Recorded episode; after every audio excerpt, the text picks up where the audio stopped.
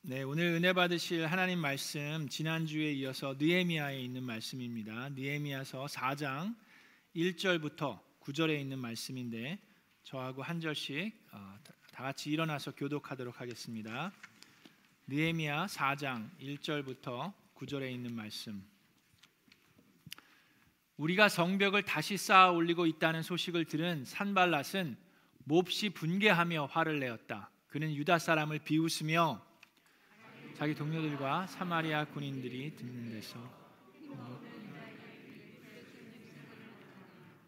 이 성벽을 다시 쌓는다고 여기에서 제자를 지내겠다는 거냐? 하루 만에 일을 끝낸다는 거냐? 불타버린 돌을 흙무더기 속에서 다시 꺼내서 쓸 수 있다는 거냐? 하고 빈정거렸다. 그의 곁에 서 있는 암몬 사람 도비아도 한마디 거들었다 다시 쌓으면 뭘 합니까 돌로 성벽을 쌓는다지만 여우 한 마리만 기어 올라가도 무너지고 말 것입니다. 우리 하나님 도와주십시오. 우리가 이렇게 업신여김을 받고 있습니다. 제발 우리에게 퍼붓는 그 욕이 그들에게 되돌아가게 하여 주십시오. 그들이 노략을 당하게 하시고 남의 나라로 끌려가게 하여 주십시오. 그들의 죄를 용서하지 마시고 그들의 죄를 못 본 채 하지도 마십시오. 그들이야말로 성을 쌓고 있는 우리 앞에서 주님을 모욕한 자들입니다. 우리는 성 쌓는 일을 계속하였다. 백성이 마음을 모아서 열심히 일하였으므로 성벽 두르기는 마칠 수 있었으나 높이는 반밖에 쌓지 못하였다. 그때 산발락과 도비아와 아랍 사람들과 암몬 사람들과 아스도 사람들은 예루살렘 성벽 재건이 잘 되어가고 있으며 군데군데 무너진 벽을 다시 잇기 시작하였다는 소식을 듣고서 몹시 화를 내면서 한꺼번에 예루살렘으로 올라와서 성을 치기로 함께 모여하였다. 우리를 혼란에 빠뜨리려는 것이었다. 함께 읽습니다. 그래서 우리는 한편으로는 우리의 하나님께 기도를 드리고 다른 한편으로는 경비병을 세워 밤낮으로 지키게 하였다. 아멘. 이것은 하나님의 말씀입니다. 자, 우리 앉으시기 전에 주변에 있는 분과 인사하겠습니다. 잘 오셨습니다. 감사합니다. 반갑습니다. 환영합니다. 반갑습니다.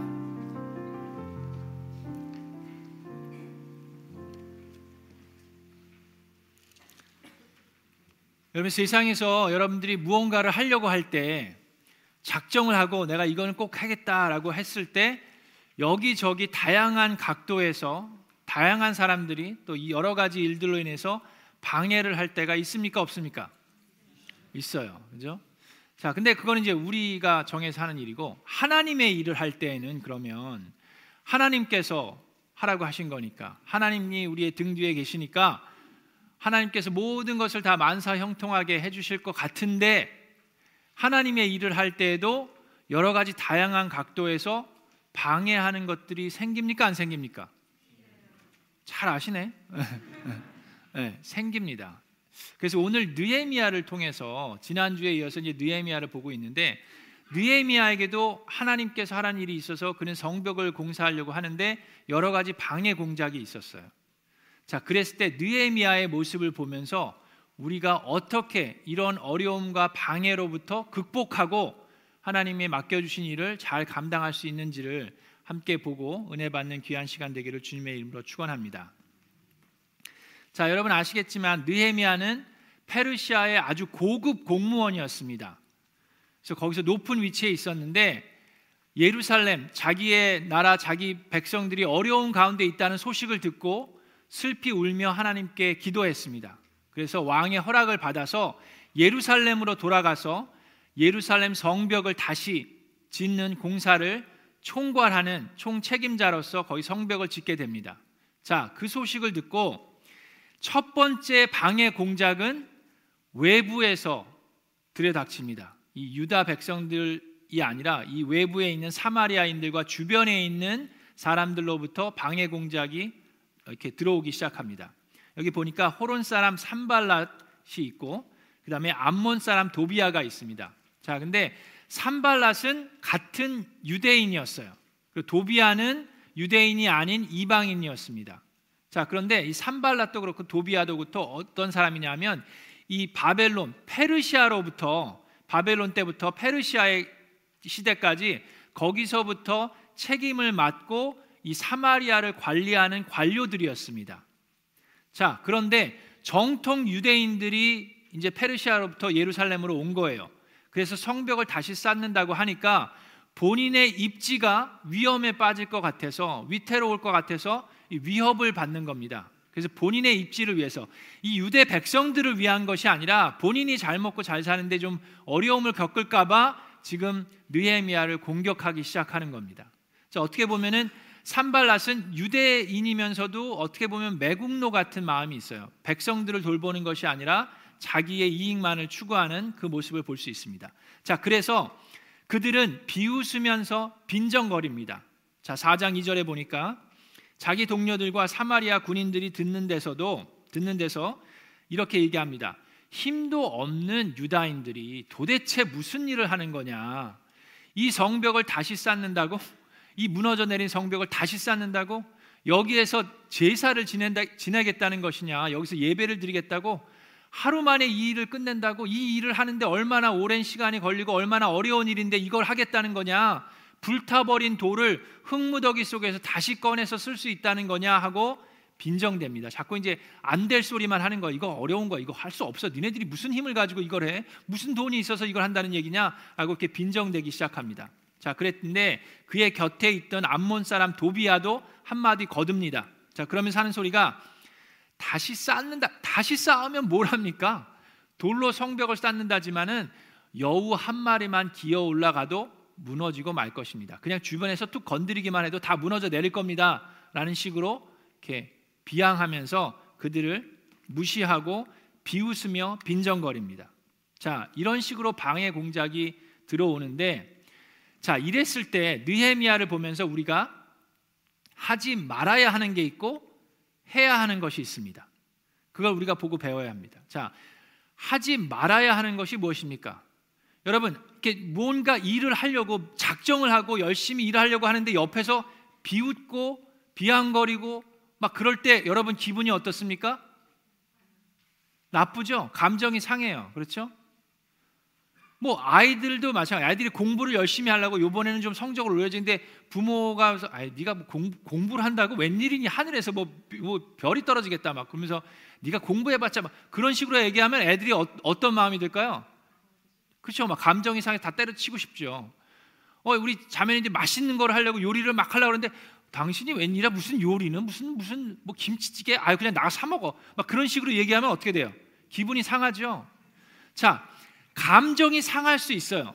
근데 이럴, 이랬을 때 여러분 우리가 하지 말아야 하는 게 있습니다. 자, 지금 외부에서 방해 공작이 오는데 감정이 상했어요. 어떻게 이런 소리를 하나라고 얘기했을 때 우리가 하지 말아야 하는 것은 그들과 맞서서 싸우는 겁니다. 자, 이 여기서 느헤미야의 모습을 잘 봐야 돼요. 느헤미야는 그들과 맞서서 싸우는 대신에 하나님께 기도를 했습니다. 근데 그의 기도를 들여다보면 이 밖에서 피한거리면서 빈정대는 사람들을 재앙 재앙을 내려 주십시오. 뭐 그들을 그들의 죄를 용서하지 마십시오라는 얘기를 하고 그들은 우리가 성벽을 짓는데 우리 앞에서 하나님을 모욕한 사람들입니다. 그들의 죄를 절대로 잊지 말아 주십시오. 그런 식으로 기도를 해요. 그러니까 하나님께서 원수를 사랑하라고 그랬는데 예수님께서 그렇잖아요. 근데 어떻게 이런 기도를 하나라고 우리는 생각할 수 있습니다. 자, 그런데 느헤미야의 기도를 잘 들여다 보면은요. 느헤미야가 하고 있는 게 있습니다. 그것은 이 악한 사람들에게 내려야 하는 당연한 그 심판을 내가 하겠다는 게 아니라 하나님께 위임합니다. 자, 하나님, 이들은 지금 우리 앞에서 하나님의 일을 하고 있는 우리 앞에서 누구를 모욕했다고요? 하나님을 모욕한 사람들입니다. 그래서 주님께서 알아서 심판해 주십시오라는 얘기예요. 그러면서 느헤미야는 뭘 했습니까? 4장 6절에 보니까 우리는 성 쌓는 일을 계속하였다라고 얘기합니다. 여러분 우리가 감정이 상했을 때 감정에 치우쳐서 그 감정을 상하게 한 사람과 맞서 싸우면 우리는 하나님께서 우리에게 주신 일을 감당해 내는데 어려움을 겪게 됩니다. 만약에 느헤미야가 지금 이 사람들과 싸웠다 그러면 어떻게 됐을까요? 지금 산발랏도 그렇고 이 도비아도 그렇고 페르시아의 등을 업고 있는 사람들이에요. 느헤미야도 페르시아의 왕으로부터 허락을 받고 여기 와서 총독을 하고 있는 겁니다. 근데 여기서 서로 싸우고 있으면 성벽을 공사하는 일은 지체될 수밖에 없었습니다. 느헤미야는 하나님께 호소했어요. 하나님께 기도하고 본인이 해야 되는 일에 집중했습니다. 여러분 우리가 하나님께서 만약에 싸움을 해야 될 때도 있어요. 하나님께서 우리에게 전쟁을 하라고 모세에게 아말렉을 치라고 얘기했으면 어떻게 됩니까? 그럼 우린 전쟁을 해야 돼요. 근데 지금 느헤미야에게 하나님께서 하신 말씀은 뭡니까? 성벽을 지으라는 거예요. 이 산발락과 싸우라는 것이 아니라. 그래서 그는 감정이 상했지만 그거에 대한 심판은 하나님께 맡기고 그는 본인이 해야 되는 일에 집중했습니다. 그래서 외부에서 오는 공격은 그는 어느 정도 무시할 수 있는 그런 모습을 우리가 볼 수 있어요. 하나님께 심판은 하나님께 맡기고 본인은 본인의 본연에 집중했습니다. 자, 그러면서 집중을 하는데 기도만 한 게 아니에요. 그냥 기도만 하고 하나님께서 다 알아서 해 주십시오가 아니라 본인이 해야 되는 일을 본인의 백성들과 함께 열심으로 한 모습이 나와 있습니다. 자, 성을 쌓는데 4장 9절에 보니까 이 산발락과 도비아와 아랍 사람, 암몬 사람 주변에 있는 모든 국가들이 힘을 합쳐 가지고 화를 내면서 한꺼번에 예루살렘을 올라가서 성을 치기로 작정을 했어요. 공격하기로 작정을 했어요. 그래서 느헤미야가 그것을 알고 4장 9절에 보니까 그래서 우리는 한편으로는 하나님께 기도를 드리고 다른 한편으로는 경비병을 세워서 밤과 낮으로 지키게 하였다라고 얘기합니다. 기도만 한 것이 아니라 본인이 해야 되는 일을 열심으로 해 나갔어요. 17절에는 한 손으로는 짐을 나르고 다른 한 손으로는 무기를 잡았다라고 그랬어요. 언제 쳐들어올지 모르니까 착 방어를 하고 있는 겁니다. 우리 가운데 어느 누구도 옷을 벗지 않았으며 물을 길러 갈 때에도 무기를 들고 다녔다라고 그랬어요. 언제든지 항상 긴장한 상태에서 집중해서 성벽을 지었다는 얘기입니다. 많은 사람들이 어떨 때는 그냥 그런 방해 공작이 없었으면 더 빨리 더 튼튼하게 지을 수 있었을 거라고 생각을 하는데 꼭 그렇지도 않습니다. 그런 위협이 있었기 때문에 그들은 더욱더 긴장하고 더욱더 마음을 모으고 밤과 낮을 지켜가면서 열심으로 성벽을 쌓을 수 있었습니다. 공격이 있을 때 마음을 더 모을 수 있었어요. 자, 그런 위협이 있었을 때 느헤미야는 사람들과 함께 본인의 임무에 충실하게 일을 해 나갑니다. 자, 그것이 외부에서 닥친 공격에 대해서 느헤미야가 해결해 나간 방법이에요. 근데 외부에서만 방해 공격이 있었던 것이 아니라 5장에서는 이제 내부에서 방해 공작이 일어납니다. 자, 5장 1절에 보니까 백성 사이에서 유다인 동포를 원망하는 소리가 크게 일고 있었다라고 그랬어요. 자, 거기에도 이제 유대인들이 살고 있었잖아요. 다 바벨론으로 포로가 간 게 아니에요. 그죠? 근데 이제 페르시아에서 유대인들, 정통 유대인들이 내려왔습니다. 그래서 이제 성벽을 짓겠다고 하니까 원망의 소리가 이 백성들 사이에서 일어나는 거예요. 근데 그것뿐만 아니라 자, 5장 1절 후반에 보니까 부인들이 더 아우성이다라고 얘기합니다. 자, 여러분 부인들이 더 아우성이면은 큰일입니까 아닙니까? 여기 남편들이 더 아우성이었다 그러면은 성경에 이거 그거 쓰지도 않았을 것 같아요, 제 생각에. 부인들이 아우성이다. 자, 그랬을 때 우리가 어떻게 해야 됩니까? 아까 외부에서 공격이 쳐들어왔을 때 어느 정도 무시하라고 그랬죠? 내부에서 부인들이 아우성할 때 그거를 무시했다가는 어떤 일이 일어납니까? 그렇죠. 잘 아시네. 성벽은 뭐성뭐 아무것도 다 끝나는 거예요. 그죠? 자, 그랬을 때 느헤미야가 어떻게 하나 들여다봐야 합니다.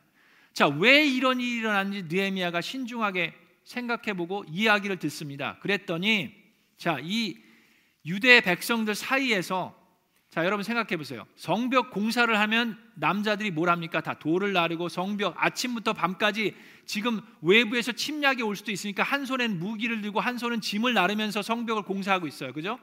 자, 그러면 처자식은 누가 먹여 살립니까? 하나님이 먹여 살려야 되는데 지금 남자들은 다 나가서 밤새도록 벽을 짓고 있으니 이 애들은 지금 굶어 뭐 누구 먹을 걸 좀 갖고 와야 될 거 아니에요? 돈을 벌어 와야 될 거 아니에요? 근데 처자식은 다 굶어 죽고 있는 거예요, 지금. 그래서 뭐, 아, 뭐 부인들도 나가서 일을 해야 되고 지금 아이들이 지금 어려우니까 어떻게 합니까? 지금 당장 굶어 죽게 생겼으니까 밭도 그렇고 포도원도 그렇고 다 잡히고 돈을 꿀 수밖에 없게 되는 거예요. 그런데 같은 유다 백성인 귀족들과 이 교관들이 이 관리인들이 높은 이자를 받아가면서 그들을 착취하는 거예요. 그런 일들이 지금 이스라엘 이 유다 백성들 사이에서 일어나고 있는 겁니다. 그러니까 돈을 갚을 길이 없어요. 이 높은 이자를 뭐 남편이 돈을 벌어와야지 좀 뭐 갚든지 말든지 할 거 아니에요. 갚을 길이 없으니까 어떻게 됩니까? 자식들이 노예로 팔려가기 시작합니다. 그러니 원망의 소리가 일어나겠어요? 안 나겠어요? 자, 그 소리를 듣고 그것을 알고 나니까 느헤미야가 너무나도 치밀어 오르는 분노를 참을 수가 없었다라고 얘기합니다. 그럼에도 불구하고 느헤미야는 신중하게 기도하고 생각한 다음에 이스라엘 백성들을 모아놓고 이야기합니다. 자, 5장 9절에 당신들이 한 처사는 옳지 않습니다. 이방인 원수들에게 웃음거리가 되지 않으려거든 하나님을 두려워하면서 살아야 합니다. 라고 도전합니다. 그러면서 이자 받는 것은 그만두라고 당장 그만두고 비싼 이자도 다 돌려주라고 얘기합니다. 자, 그랬을 때 이제 이 귀족들과 이 관리인들이 할 말이 없는 거예요. 자, 본인들이 그렇게 했거든요. 그러고 나서 얘기합니다. 그들이 대답합니다. 돌려주겠습니다. 착취한 것들을 다 돌려주겠다고 얘기하는데 그냥 말로만 듣고 거기서 끝난 게 아니에요. 느헤미야가 서약을 하게 합니다. 다 사인하게 해요. 서약서를 하게 하고 그 문제를 해결합니다. 자, 그랬을 때 그리고 나서 다 끝난 게 아니라 그럼에도 불구하고 느헤미야는 다시금 하나님께 기도를 합니다. 자, 느헤미야는 누구보다도 평신도 리더라고 했어요. 그죠? 그가 믿는 것은 그의 능력이 아니에요. 그가 믿는 건 오직 하나님밖에 없었습니다. 그래서 그는 하나님께 매번 기도를 했어요. 첫 번째 외부에서 왔을 때의 기도는 뭡니까? 그들을 심판하는 건 내가 하겠습니다가 아니라 하나님이 심판해 주십시오. 나는 하나님께서 하신 일에 충성을 다하겠습니다. 하나님이 심판해 주십시오 라는 기도를 올렸고 두 번째 내부에서 일어났을 때는 그 원인을 알고 그들을 해결해 줬어요. 그럼에도 불구하고 하나님, 내가 이제 이만큼 했으니까 이제 이 정도는 해 주셔야 되는 거 아닙니까? 라는 기도를 한 게 아니에요. 자, 그의 기도를 들여다봅니다. 자, 5장 19절에 보니까 나의 하나님 내가 이 백성을 위하여 하는 모든 일을 기억하시고 뭐를 베풀어 주세요? 은혜를 베풀어 주십시오. 은혜가 무엇입니까? 내가 받을 자격이 없는 나에게 하나님이 부어 주시는 것이 은혜예요. 지금 느헤미야는 열심으로 일했습니다. 밤과 낮으로 일하면서 백성들의 원망 소리를 듣고 이 문제도 해결했어요. 하나님 이제 내가 이 정도 했으니까 이만큼 했으니까 하나님 이 정도는 해줘야 되는 거 아닙니까? 라는 기도가 아니에요. 하나님 열심으로 노력했습니다. 그럼에도 불구하고 하나님 은혜를 베풀어 주시옵소서라는 기도를 합니다. 우리가 항상 겸손한 마음으로 그런 기도를 드려야 하는 줄로 믿습니다. 여러분 노력하는 거 하나님께서 아십니다. 그럼에도 불구하고 우리가 간구해야 되는 것은 은혜입니다. 우리가 오늘 하루하루를 살아갈 수 있는 것이 모두 다 은혜인 줄로 믿습니다. 하루아침에 세상이 어떻게 될지 우리는 알지 못합니다. 뉴스를 통해서도 우리가 봤듯이 정말 하룻밤 사이에 세상이 무너져 내릴 수 있어요. 우리가 지금 이 시간 이곳에 있는 것도 하나님의 은혜이고 우리가 가족들과 함께 있을 수 있는 것도 하나님의 은혜입니다. 그 은혜를 구하는 느헤미야의 모습을 볼 수 있습니다. 자, 세 번째로 마지막 세 번째는 느헤미야 그 개인을 향한 음모와 위협, 협박이 있었습니다. 그런 공격이 있었어요. 자, 6장을 보니까 산발랏도 이 백성들이 긴장을 하고 밤과 낮으로 무기를 들면서 성벽을 공사하니까 이거 만만치가 않은 거예요. 그냥 그냥 아무 생각 없이 쳐들어갔다가는 우리가 당하겠는 거예요. 그래서 좀 긴장을 합니다. 그래서 전략을 바꿔요. 이 원수들이 전략을 바꾸는데 어떻게 하냐면 편지를 씁니다. 느헤미야에게. 자, 이 좀 외진 마을로 느헤미야 좀 바쁘겠지만 좀 와서 우리를 좀 만납시다. 좀 만나서 얘기를 좀 합시다. 어떻게 하는 게 제일 좋은지. 그렇게 편지를 씁니다. 근데 느헤미야가 그걸 눈치를 채지요. 하나님께서 지혜를 주셔서 그것은 얘기를 하려고 만나는 게 아니라 느헤미야를 없애려고 하는 암살 계획인 것을 느헤미야가 눈치를 챕니다. 그래서 답을 써요. 나는 지금 성벽을 짓는 일에 전념해야 되기 때문에 거기 가서 당신들을 만날 수가 없습니다. 네 번이나 계속해서 편지를 씁니다. 네 번 다음 나는 못 간다고 얘기를 해요. 그랬더니 다섯 번째는 이런 식으로 협박을 하는데 어떻게 하냐면 내가 우리가 모를 줄 압니까 느헤미야 당신은 지금 성벽을 만들고 이 유대 백성들 본인이 왕이 되고 싶어서 이렇게 한다는 걸 우리는 다 알고 있고 그런 소문이 지금 퍼다하게 지금 떠돌고 있습니다. 그리고 곧 페르시아 왕에게까지 그 소문이 갈 것입니다. 그러니 빨리 만나서 우리랑 해결을 합시다라고 얘기합니다. 자, 여러분 우리는 지금 우리는 느헤미야가 그렇지 않다라는 걸 다 알고 있습니다. 느헤미야의 마음을 알고 있어요. 그리고 하나님께 정말 신실하게 열심으로 일하고 본인의 이익을 위한 것이 아니라 백성들을 위해서 모든 것을 다 포기하고 내려와서 열심으로 하나님을 섬기고 있다는 걸 다 알고 있기 때문에 그런 얘기가 들려도 뭐 요지부동을 안 합니다. 그렇죠? 그런데 막상 니에미아의 입장에서 이런 소리를 들으면 마음이 어떨 것 같으세요? 여러분 하나님의 일을 할 때 사람들이 오해할 수도 있습니다. 그리고 이상한 소리를 해댈 수도 있어요. 여러분 그런 거 경험해 보신 적 있습니까? 여러분 목자 목녀님을 하시는 분들은 아마 다 경험해 보셨을 수도 있을 거예요. 목자 목녀를 하다 보면 정말 엉뚱한 일들이 일어날 수도 있습니다. 나의 의도와는 나의 마음과는 전혀 다른 이상한 소리를 하는 사람들이 생길 수도 있어요. 자, 그럴 때 우리의 마음이 어떨까요?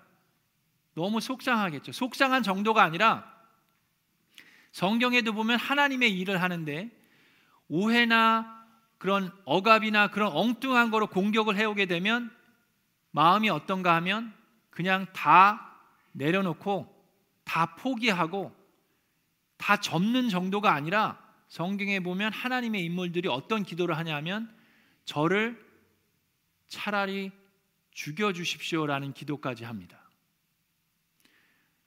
부모로서 자식이 하는 말 중에 제일 듣기 싫은 말이 뭐겠습니까? 이런 소리 하는 거예요. 그렇죠? 차라리 나를 죽여 주십시오.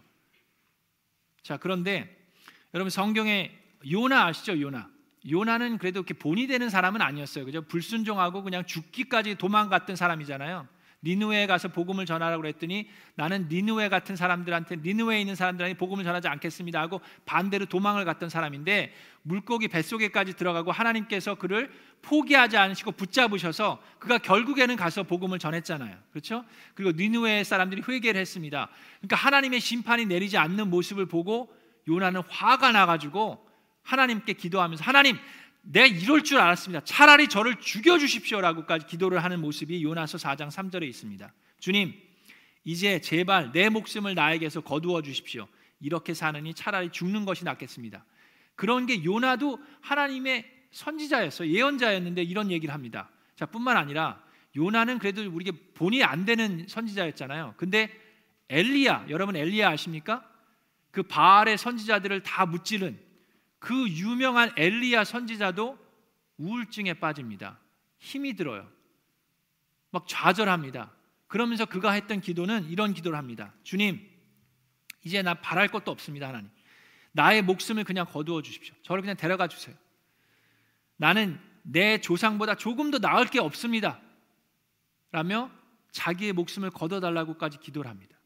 자, 엘리야 요나의 모습도 보면 하나님의 일을 한다고 했던 사람들임에도 불구하고 우울증에 빠지고 너무 실망하고 좌천하는데 여러분들이 더 잘 아는 모세 있죠, 모세. 모세도 이와 비슷한 기도를 한 적이 있습니다. 이스라엘 백성들이 애굽 땅에서 구출해 내서 이렇게 하는데 이들이 자꾸 불평해요. 자꾸 불만을 호소하고 모세에게 자꾸 비난을 합니다. 우리가 이집트에 있었으면 고기도 먹을 수 있었고 과일도 먹을 수 있었는데 지금 이건 맨날 만나밖에 먹을 수가 없으니 우리 고기 맛 좀 냄새라도 좀 맡아 봅시다 라면서 모세를 막 원망해요. 당신 때문에 우리가 이거 고생하는 거 아닙니까? 라고 소리를 당신 때문에 고생을 하는 겁니까? 당신 때문에 지금 하나님을 체험하는 겁니까? 근데 모세를 원망하니까 모세가 이런 식으로 기도를 합니다. 민수기 11장 15절에 주님께서 저에게 정말로 이렇게 하셔야 하겠다면 그리고 제가 주님의 눈밖에 나지 않았다면 제발 저를 죽이셔서 제가 이 곤경을 당하지 않게 해 주십시오. 모세가 이런 기도까지 합니다. 이게 여러분 어떻게 이럴 수 있나 생각하실 수 있을지 모르겠는데 여러분 하나님의 일을 하는데 사람들이 여러분을 손가락질하면서 당신 때문에 내가 이 고생을 하는 거야. 말도 안 되는 이야기로 여러분들을 조롱하고 비웃으면서 험담하고 가진 오해와 가진 헛소문들이 떠돌고 있으면 여러분들의 마음이 어떨 것 같아요? 다 내려놓고 싶습니다. 다 내가 왜 뭐가 아쉬웠어? 느헤미야가 뭐가 나 그냥 페르시아에 돌아가서 다시 그냥 술 가난하면서 그냥 편하게 잘 먹고 잘 살면 되는데 내가 왜 이 고생을 하고 있는데 라는 마음이 들지 않았을까요? 여러분 가정교회 목자 목녀님들 간증들이 여기저기 있습니다. 네, 어떤 분들의 간증을 들으면 참 마음이 찡한 간증들이 참 많이 있어요. 우리 미라클랜드 교회도 아니고 저희 휴스턴 서울 교회도 아니고 다른 가정 교회 어떤 어, 목자님의 간증이 있었는데 그 간증의 제목이 뭔지 아세요? 그 간증문의 제목이 여기까지입니다. 그분은 목자를 하면서 여기까지입니다라고 생각했던 적이 몇 번 있었던 거예요. 그분이 연구원이었는데 이제 뭐 그 PhD 공부하시고 연구원으로 있다 보면 직장을 잡는 일이 그렇게 쉽지는 않습니다. 고학력일수록 직장 잡는 게 어려울 수도 있어요. 직장이 안 잡히는 거예요. 처자식은 먹여 살려야 되는데 직장은 안 잡히고 목자로 헌신해서 목장을 생활하는 게 쉽지가 않습니다. 기도하면서 계속해서 했어요. 은행에 잔고에 100불이 없어가지고 어려운 가운데 있었습니다. 근데도 목장 식구들 또 건강해가지고 조금 먹어야죠. 뭐 엄청 먹어요. 그러니까 뭐 메뉴를 어떻게 할 수도 김치 볶음밥을 맛있게 막 했어요. 근데 또 그것도 맛있다고 막 싸달라고 그러고 막 그럽니다. 그러니 마음이 얼마나 안타깝겠어요. 그러면서 기도를 하는데 어떤 분이 그랬대요. 목자들 괜찮아. 목자들은 다 교회에서 돈 받고 하는 거야. 막 그런 식으로 얘기를 하고 어떤 목원들은 있지도 않는 소리를 해대면서 하니까 이분이 주님 여기까지입니다. 난 여기까지인 것 같습니다. 라는 마음이 들었대요. 그랬을 때 하나님께서 모세에게 하셨듯이 엘리야에게 하셨듯이 다가오셔서 말씀으로 괜찮다고 위로해 주시고 격려해 주셨대요. 끝까지 할 수 있는데 지금은 좋은 직장에서 생활하시면서 가족들과 또더 풍요롭게 하나님을 체험하면서 더 간증하고 다니십니다. 그런 일들이 여러분 우리의 삶 가운데 충분히 일어날 수 있습니다. 가정교회 안에서도 목회자들뿐만 아니라 목자 목녀들도 여러분들도 하나님의 일을 하면서 가진 오해를 받을 수 있어요. 자, 그럴 때 여러분 느헤미야를 기억하시기 바랍니다. 느헤미야가 어떤 기도를 했는지 아세요? 모세가 했던 기도가 아닙니다. 나를 데려가 주십시오. 요나가 했던 기도가 아니었어요. 엘리야가 했던 기도가 아닙니다. 나밖에 없는데 나 같은 사람이 어디 있습니까? 그런 기도가 아니었어요. 느헤미야가 했던 기도를 들여다봅니다. 느헤미야는 이렇게 기도합니다. 6장 9절에 되게 간단하고 심플한 기도예요. 하나님 나에게 힘을 주십시오. 하나님 나에게 힘을 주십시오. 하나님, 나에게 힘을 주십시오. 우리에게 힘을 주실 수 있는 분은 오직 하나님 한 분이신 줄로 믿습니다. 여러분 오늘 느헤미야에 있는 말씀을 우리가 생각하면서 세 가지의 기도를 기억하기 바랍니다. 외부에서 공격이 들어올 수 있어요. 시기하고 질투하면서 당신들만 뭐 성경적인 교회 하나? 우리는 아닌가? 뭐 그러면서 막 여러 가지 이상한 얘기를 할 수 있어요. 그런 것들은 그냥 그러려니 할 수 있습니다. 그리고 하나님께서 아시면 돼요. 하나님께서 심판해 주실 거고 우리가 해야 되는 것은 하나님께서 우리에게 맡겨 주신 일에 집중하며 나아가면 됩니다. 영원권에서 제자 삼는 것이 하나님께서 교회에게 주신 사명이면 그거에 집중해서 나가면 돼요. 심판자는 내가 아니라 하나님이십니다. 하나님께서 알아서 해 주시기를 바라고 우리는 우리의 일에 집중하는 지혜가 필요합니다. 근데 내부에서 일어날 수도 있어요. 내부에서도 원망의 소리가 들릴 수도 있습니다. 그거는 무시하면 안 됩니다. 그때는 우리가 함께 기도하면서 해결해 나가야 돼요. 우리 안에서도 서로의 이익을 위해서 서로를 착취하는 죄가 있다 그러면 해결해야 합니다. 그리고 나서 하나님께 무엇을 구해야 돼요? 하나님께 은혜를 구해야 합니다. 하나님 내가 이 정도 했으니까 이만큼 해 주십시오가 아니라 하나님 저희를 기억하시고 은혜를 베풀어 주시옵소서 라는 기도를 해야 합니다. 그리고 마지막으로 나를 인신 나의 그런 걸 공격할 때 정말로 다 내려놓고 싶고 하나님 내가 왜 이렇게까지 해야 됩니까? 라는 식으로 원망의 소리를 하기 이전에 우리가 해야 되는 것은 느헤미야의 기도입니다. 하나님 나에게 힘을 주시옵소서. 자, 그렇게 됐을 때 느헤미야는 성벽 공사를 51일 만에 마칠 수 있었습니다. 그리고 그 마친 성벽을 보고 주변에 있는 많은 사람들이 어떻게 반응했는지 아세요? 와, 느헤미야는 정말 대단하구나. 저 사람이 안 쓰면 성벽을 공사를 마칠 수가 없었네라고 생각하지 않았습니다. 주변에 있는 모든 사람들이 그 성벽을 마친 것을 보고 이것은 하나님이 한 일이구나. 그래서 그 원수들의 기가 꺾였다라고 성경에 나와 있습니다. 우리가 그걸 체험해야 됩니다. 하나님은 분명히 여러분들을 통해서 일하시는데 그 일이 끝난 뒤에는 하나님께서 하신 것을 모든 사람들이 깨달을 수 있도록 그런 은혜와 축복이 있을 수 있도록 우리 함께 기도하고 함께 하나님께 나아가는 우리 미라클랜드가 되기를 주님의 이름으로 축원합니다.